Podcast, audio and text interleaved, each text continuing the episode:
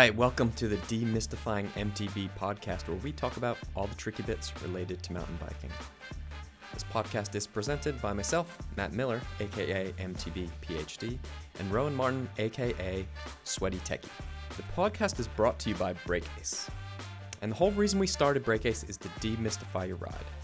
BrakeAce collects complex data and presents it to you in an easy to action way so you know where to improve your riding. And that's exactly what we're going to do with this podcast. We cover all the aspects of mountain biking to get you riding faster, having more fun, and owning the mountain.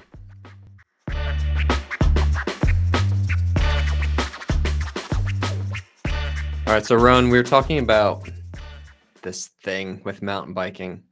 You're always leading with the same foot. And at least I do. So anytime I start going downhill, I'm always leading with my right foot. I know not everyone leads with the right foot, but it's led to some problems with me just by only being able to lead with one, one foot, basically.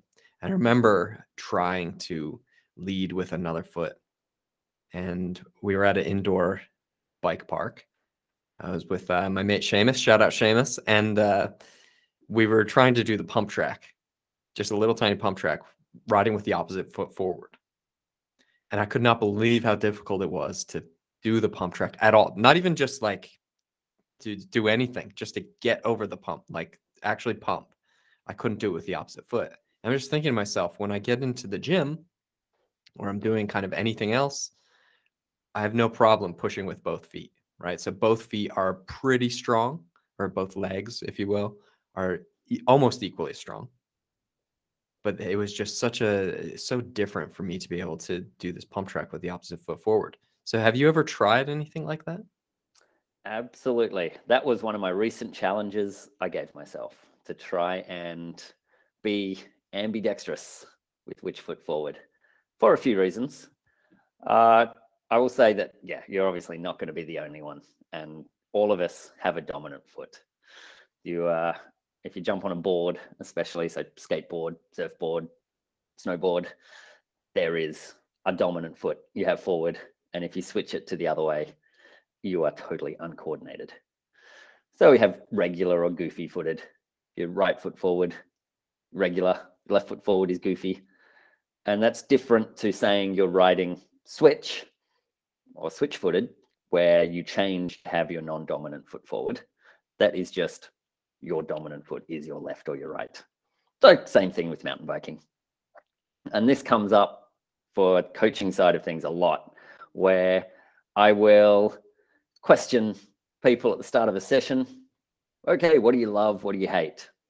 And it's incredible the amount of people who say, you know, of what I hate is you know, specifically left corners or specifically right corners. And so this starts to get into this which dominant foot, which is your dominant foot, because then it starts to get into the biomechanics and what feels natural and how you can put forces into the trail. And like you said, if it's the wrong way around, you just can't. Something's stopping you. And it's not your strength, it's something to do with how you make things happen. So, what did you, what did you say? What did you do to try and improve? Did you just give up? And did you? Yeah, I, I actually gave up. I'll be honest. Yeah, I gave up because every time I try, every time I go out and try it, uh, it just feels so bad. Um, but one of the things that my friend, another friend, shout out Chris, um, from back home, a downhiller, he used to tell me, like when he's riding in a group ride, that everyone was so slow for him because he was a badass downhiller that he would just always ride goofy. He's like, you should do that because uh, it's good to be prepared to be able to do that. So sometimes I'll do it um, when I ride uh, with my partner. Sometimes I'll she'll I'll let her go first and I'll ride goofy and I'll try and do things, but it feels so silly. I just I just stopped uh, because I'd rather yeah. just go have fun. But I I do see the benefit of being able to be prepared. Yeah. Okay, so let's get into a bit of why. So before we get into some of the how and the different impacts, why would you want to get used to riding with your non-dominant foot forward? So obviously, like I said, being prepared. So if you're coming down a trail, putting some pedal cranks in, you manage to get half a crank, and suddenly there's rocks, roots, a drop, something happens and your wrong foot's forward. This will especially happen during races. You're trying to push as hard as you can. So you get that extra half a crank in, but now you're going at your limit with your wrong foot forward, trying to race. And if you're not used to it, something's going to go wrong, or chances of something going wrong are higher. And then just any other time, especially being on unknown trails, trying to ride things blind, you want to be prepared. And so this ability to ride with both feet forward is nice. Stepping back to a, look at this from a higher level, it's actually uh, one of the main reasons we struggle with which foot is forward is we're used to having our body in the position that our dominant foot puts us. And so that's not so much feet, but more hips. And so if you've got, so for example, you ride with your right foot forward. This is easy because I ride with my right foot forward too, as my dominant foot. Uh, Does this we mean will sicko on left-hand turns as well. Uh, yeah, left-hand corners the easy ones. Yes, yeah, I agree. Yep. However, now I'm happy with both. I sometimes okay. forget which is my dominant foot until big jumps. That's my challenge I'm still working on, where there's some consequences. The mind reminds me which foot should be forward. Yeah. Yeah. Uh, but yeah, so coming up to these left hand corners, if we have our right foot forward, we more naturally have our right hip forward from our left hip, which means we can more easily have our entire torso, our shoulders, everything rotating to the left to match our foot position. And so that's one of those forces that we can put into the bike is a rotational force. And so now we can look with our eyes to see where we want to go, but we can also just easily rotate the whole body and apply some rotational force to the bike.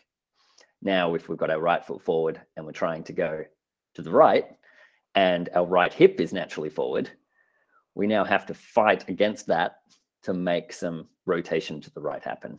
We've got limited movement in that direction compared to rotating to the left. Uh, our eyes now have to make more effort to get our neck, our shoulders, everything to rotate in that direction. So we've now made it that we're off balance, we're off centered, I should say. So it's harder. So if we were to switch our feet, great, we can now rotate more easily in that other direction. But it feels unnatural. So when you had your feet around the other way, did you think about any other body parts? No, I was just too busy thinking about my feet. Uh, yeah. So no, but you know, it is interesting because this hip thing is just so important. And that's something that obviously I never had thought of because I'm always leading with the right foot. But as soon as you start to think about, actually, I'm not going to think about my feet because I do feel weird kind of pressing into a corner with my legs anyway. But if I instead, if I think about my hips, and this was a, a nice tip given to to me by um, another coach in Australia, Matt um, from Mountain Bike Coaching Australia. Uh, he said, "I couldn't help but notice on your webinar, you said you lead with your right foot, and you your key opportunities from BrakeAce are in right hand corners. Try this with your hips, get your knees aligned, and you can more easily get through these right hand turns. I tried it and it was amazing. My key opportunities totally changed. Yeah. It was incredible. So that was a cool remote skills coaching session of something I never thought about with my hips. Yeah. I didn't even and know I, it was a thing. Like that point about the knees is the big change. If you think, okay, well, so we can sort of start. If you're standing right now and you want to do some yoga or stretching and you're try and do a standing twist, desk, yeah. Rotate your whole body to look behind you. Okay. As far as you can. And then you try the other it. way with the other foot forward. I think you can do further than that. I don't know how far you're actually stretching. Yeah, I'm, I'm, hit, I'm hitting my desk. That. I'm going again. okay. So if with one foot forward, we can feel that there's some resistance. However, we rotate yeah. everything. With our knees, if they were in line, it doesn't actually matter which foot's forward because we're rotating from the knees. Right. And so on Feels the different. bike, if we have our knees perpendicular to the, the bike right next to each other, we can rotate our feet the whole way around on the cranks, but our knees are in the same position regardless. And so now, not only do we have the ability to change which foot's forward, and it doesn't change our skeletal structure of how everything lines up, it also means in our standard riding position, even if we always have the dominant foot forward, everything is now squared up. And so you're now using both sides of your body evenly. And so before we even get to okay, you can now rotate your hips easier in one direction versus the other. In a straight line, we're now in a stronger position because everything lines up straight. So, yep, the hips is the big noticeable thing, but the knees is the key point. Right, because they're they're in line with your hips anyway. Exactly. There's no way you can have your knees out of alignment and your hips line up. There's one solid bone on each side connecting your hip to your knee, and there's nothing you can do to shift your knees and your hips independently. So, do you have a trick for when you're riding and you want to try to keep your hips aligned because it is so important? Like maybe someone's never really thought about trying to keep their hips straight so that they're prepared to turn both ways instead of just being prepared to turn one way. Is there a trick that you have to to think about that? Yeah, so the trick is your knees. So when you do your ride, line up your knees. Like I said, because they're connected to your hips, they'll you'll just naturally have to stay in alignment. So do a little bit of riding along flat ground to start with. You know, a second of one foot forward, second of the other foot forward. Do some spins of the pedals, and just think about how in alignment your knees are, and you'll naturally get your hips to line up. Then, when you're on the flat ground, start rotating your hips from that position. Doing a left hand corner, rotate your hips to the left. So the belly button's pointing to the left, the hips move right. And then rotate the other direction. And do this thinking about where your knees are. And you should find that your whole torso, upper body just moves naturally anyway, even though your knees are now in a more fixed centered position. And then to start using that on the trail. Uh, try a bit of switching your feet, and it should feel more natural now that you've let your knees stay in alignment. I will say, pick an easier trail. It will be unnatural. Um, we do have a dominant foot for a reason. It's it's not just about making everything work. The mind is connected to the body. We favor one side more than the other. You know, about if you tried to pick up a pen and write with your non dominant hand, very few of us are ambidextrous and able to do that. If you try and write your name that you've done millions of times over your life with your wrong hand, you might not be able to even read it. and so we do have one side of the body that is more dominant than the other. Yeah. So expect that it's going to be weaker in terms of it's a bit more of a struggle.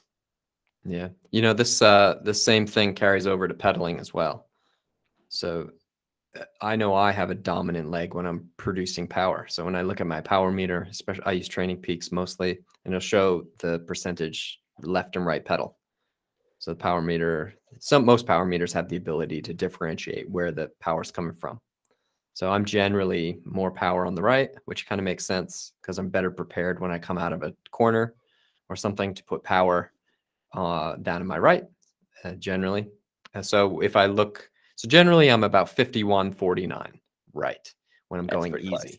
So that's pretty close. Like that's that's almost 50 50. You'd round up and you'd be 50 50, right? But when I go harder, it gets worse. So sometimes in, let's say, an XC race where there's a lot of turns, I might be like 54, 46, right? Which you're starting to talk about. Hmm, that's a, a noticeable difference in in the percent in the balance, uh, power balance. Uh, but I'm not alone, right? So you have it, I have it, and basically everyone has it. And it's not something to worry about. And I was reminded when we started talking about this topic of a research study that I read several years ago because I was a bit worried. I'll be honest, I was a bit worried when I started to see 54, 46. But then I started to notice it in more athletes. I was wondering, you know, is this something that we should be working on? Is this really a problem?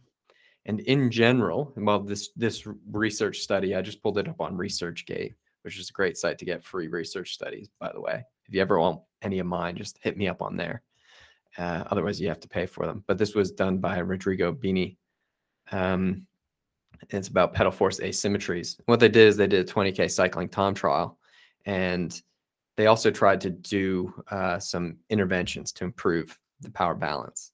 And these interventions actually ended up not making these riders better overall, which is actually a good thing to know. So maybe an intervention in uh, reducing your asymmetry is a waste of time. We can spend our time doing other things, right? Like having fun and uh, working on our uh, our cornering and working on keeping our hips straight and uh, all those kind of things. So, but yeah. Um, but you can still uh, do some exercises to kind of work on this because you don't want it to be 70 30, right? 70 30, then your other leg's not doing much right? You, if it's if it's that bad, you could just make your left leg a bit a little bit stronger, or your right, whichever one it is. So one of there's two exercises that I like for this, and one is split jumps.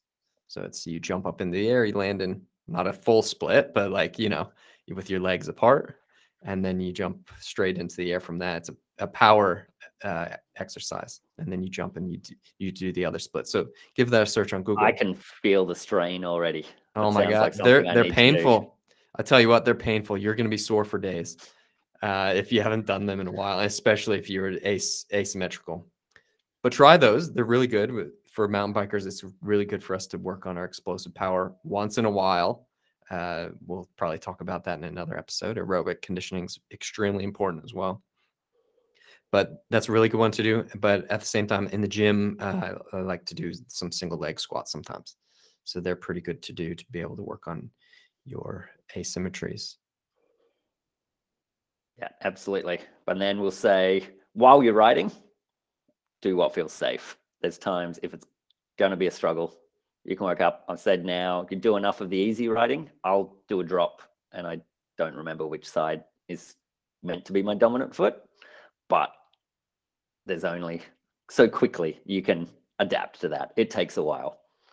Uh, know from a like sensor development standpoint, creating single-sided power meters, you'll just take the power you get from that one side and double it and say that is your full system power.